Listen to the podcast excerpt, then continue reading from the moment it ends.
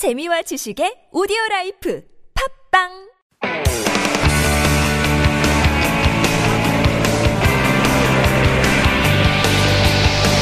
From the latest headlines to conversations about the trends and shifts that shape society at large, explore what makes living in Korea interesting with Life Abroad on TBS EFM.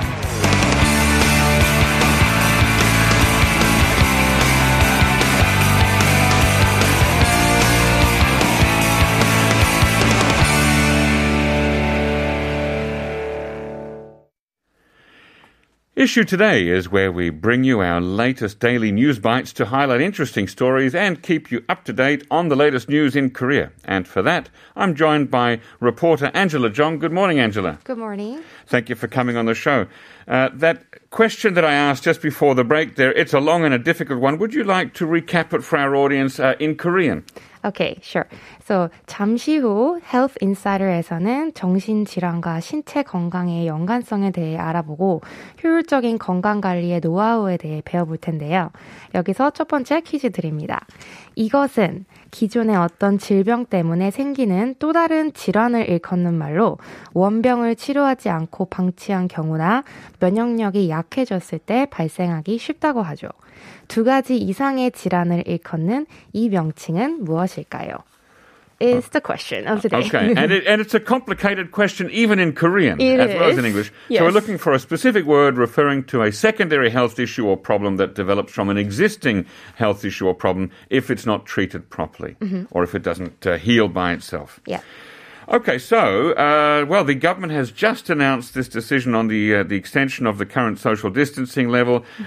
Give us the update on where we are with social distancing. What can we do? What can't we do? And how long will this continue for? Sure. So the government just announced to extend the social distancing measures for 2 more weeks until February 20th.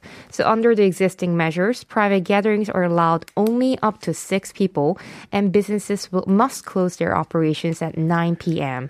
So the daily number of new cases was 20,270 on the last day of the holiday.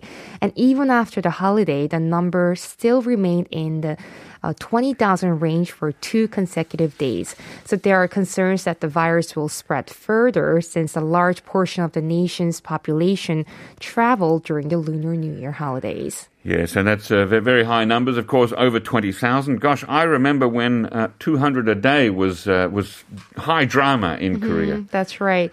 So the Prime Minister Kim said the speed at which the virus spreads is higher than expected and that this month, February, will be a critical period when an actual number of confirmed cases will be reported considering the virus has a latent period. Yes, and disinfection measures are highly important, but there are also concerns over continued financial difficulties of small and medium-sized businesses, especially small restaurants, for example, due to the prolonged pandemic and countermeasures. Hopefully that day will come soon when we have a fight with an end in sight. Okay, yeah, sure. Now, let's talk about internet. Well, the government has continued network safety mandates. So that a lot of people, of course, using the internet every day to watch streaming things and to, of course, play Wordle, for example. To an extent, we can't even imagine a day without the internet network service. And that means, of course, the important thing there is seamless network services without breakages or stoppages. Right, so the Ministry of Science and ICT announced it will designate today 5 companies, including Google, Netflix, Meta, which was formerly Facebook, Naver, and Kakao, as companies required to provide seamless, stable network services to their users for this year, 2022. Since 2020, the government has designated companies subject to network safety requirements every year, according to Telecommunications Business Act of Korea, also known as Netflix Act. Designations are finalized considering certain conditions. So based on the data from the recent 3 months, a daily number of service users must exceed 1 million and the domestic traffic volume must be over 1% of the total traffic volume. So for this year, the both mentioned 5 companies have met the conditions to be mandated service providers. So I'm curious, what was the government's intention behind establishing this Network Safety Requirement Act, or in other words, or AKA the Netflix Act?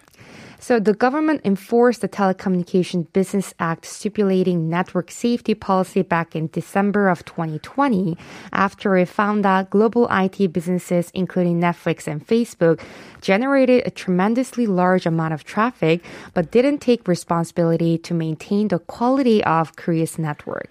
So this act was made to impose minimum responsibilities on them. So if designated, the companies must take necessary measures to secure means for stable services to and handle requests by users. And have the companies changed or improved their practices since the enforcement of the act? Yes, so according to an official from the ministry, designated Korean and global companies have taken measures actively to expand their service capacities and add Korean instructions. Now, some of these designated companies are not Korean companies, so I'm just wondering how the government is able to check whether they abide by this safety network mandate, especially if they don't have branches located in Korea. Right. So for companies that do not have Korean branches, they're required to designate a domestic representative who will take care of the safety-related issues under the Korean law. So Transcosmos Korea will represent Google, and Privacy Agency Korea will act for Meta. And for Netflix, Netflix Services Korea, its domestic branch, will perform user safety tasks. Okay, that's interesting. I never heard of Transcosmos Korea, but I was pretty sure that Google had a Korean office. I'm surprised to hear that they've designated another company as their local agent. That's interesting.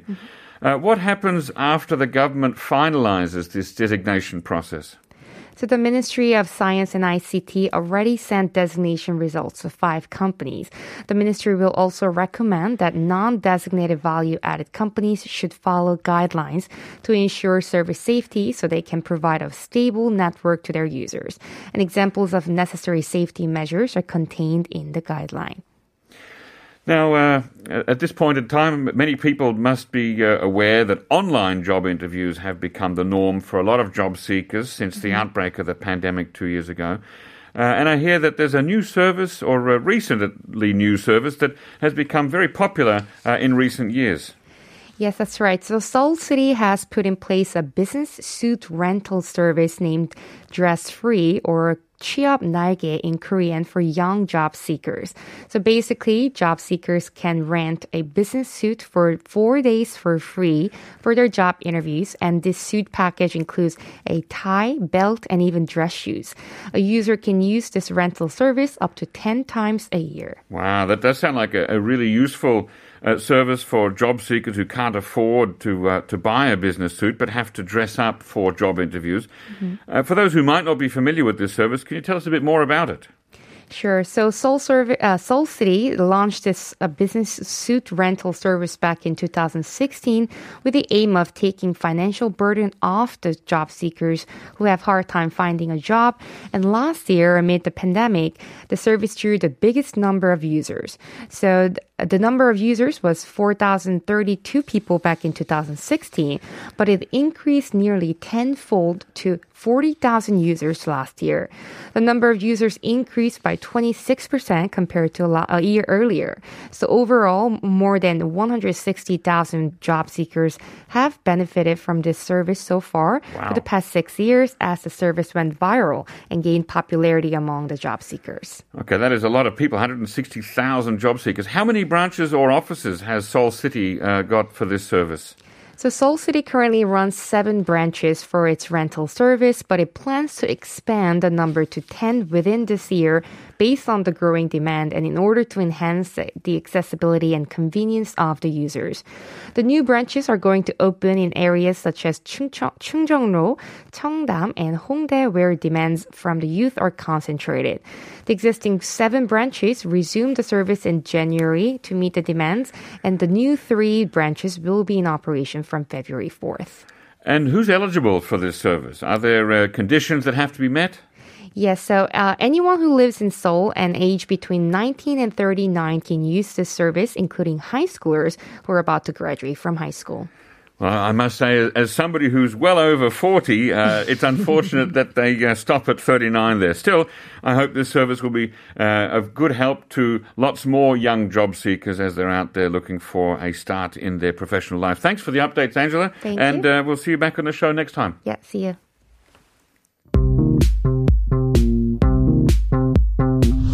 have questions about life in Korea?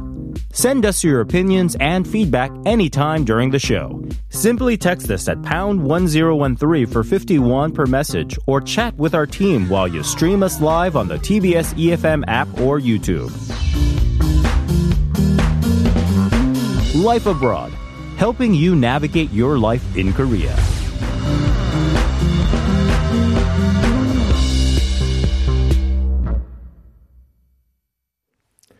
Health Insider is our weekly segment where we ask questions and have conversations around how we can stay healthy in mind, body, and spirit.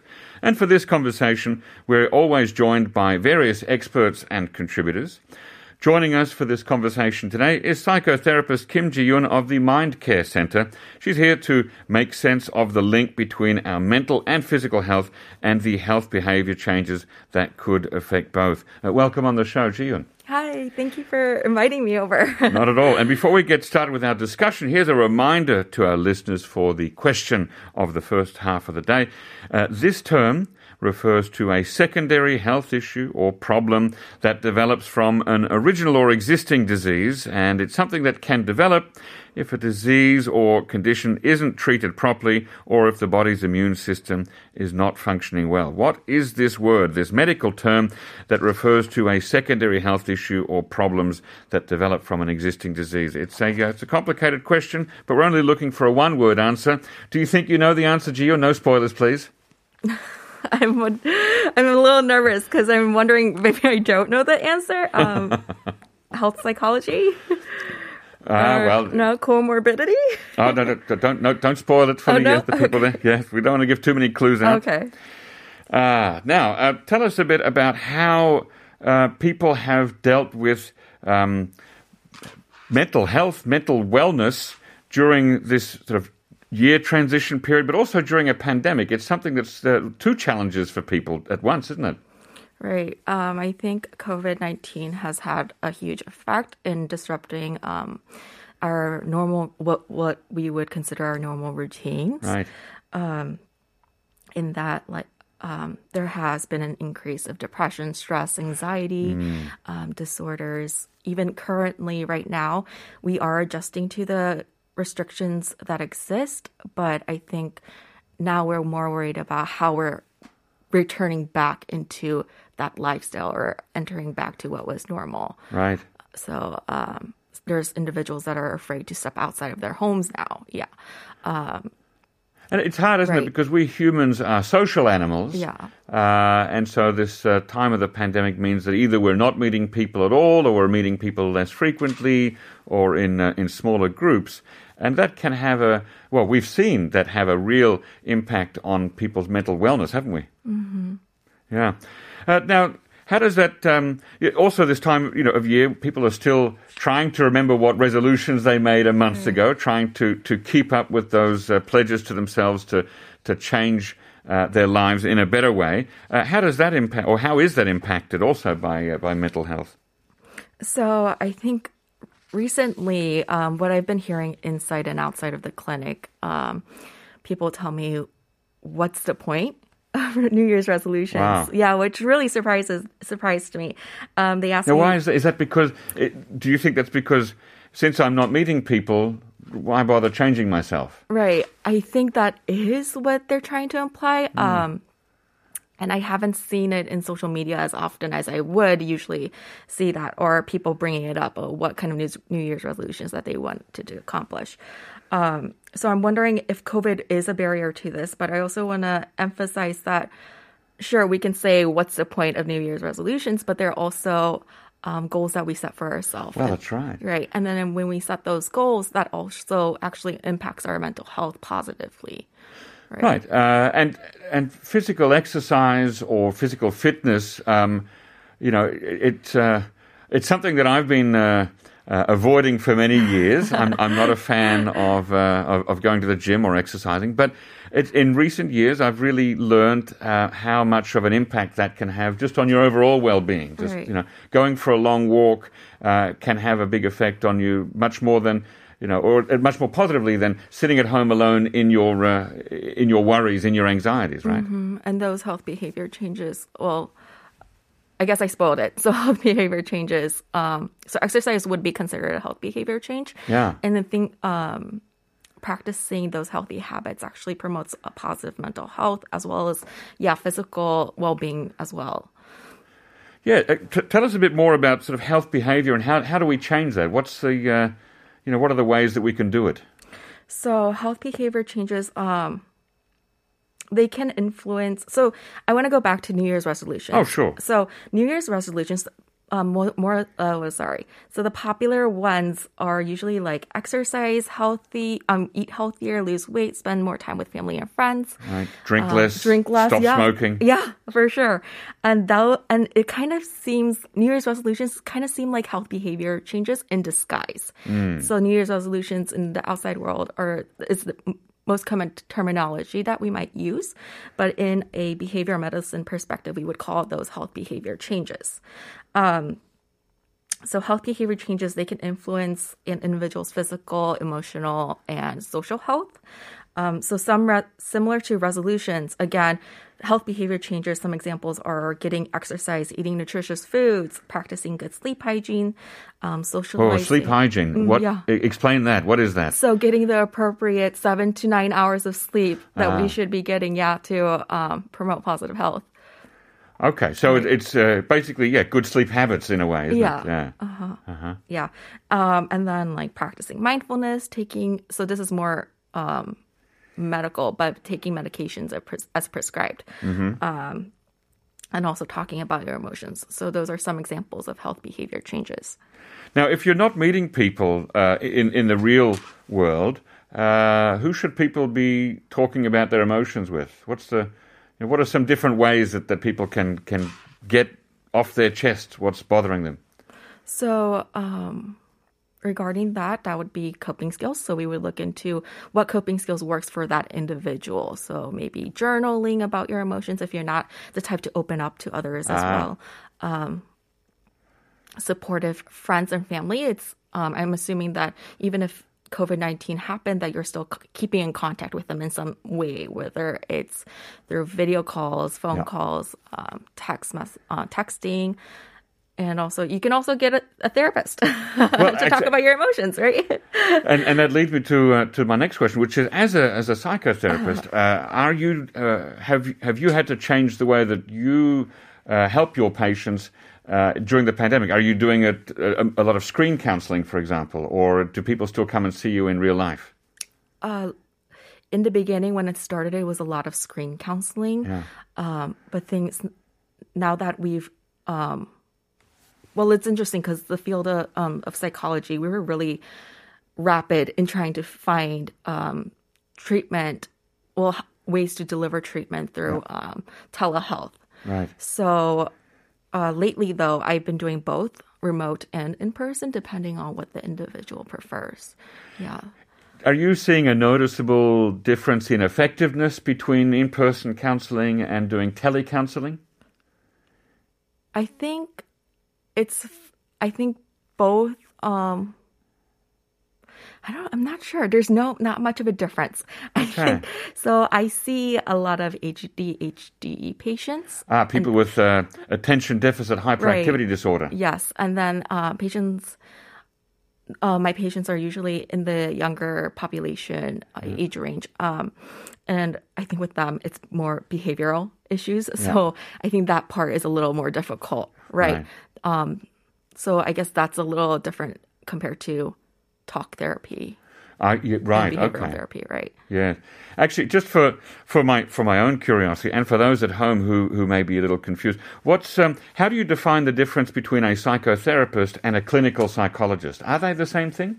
So so why I call myself a psychotherapist is because I'm a master's level therapist compared to a psychologist who you would if you want to become a psychologist, you would need your PhD or your PsyD, so some kind of doctoral degree to become a psychologist. Right. So it's not really a difference in form or type, but just sort of degree level. Yeah. Okay. All right. Tell us about some treatments that you've been using to help people along the path of making positive behavioral changes.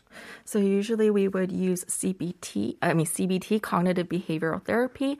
And within that framework, there's what's called motivational interviewing. Uh-huh. So in a clinic to assess appropriate health behavior changes for an individual, therapists will probably use motivational interviewing to explore what the individual came in for and what changes that they want to see or goals that they want to set for themselves and move on from there to assess what barriers there are, assess what the progress is like, and set just...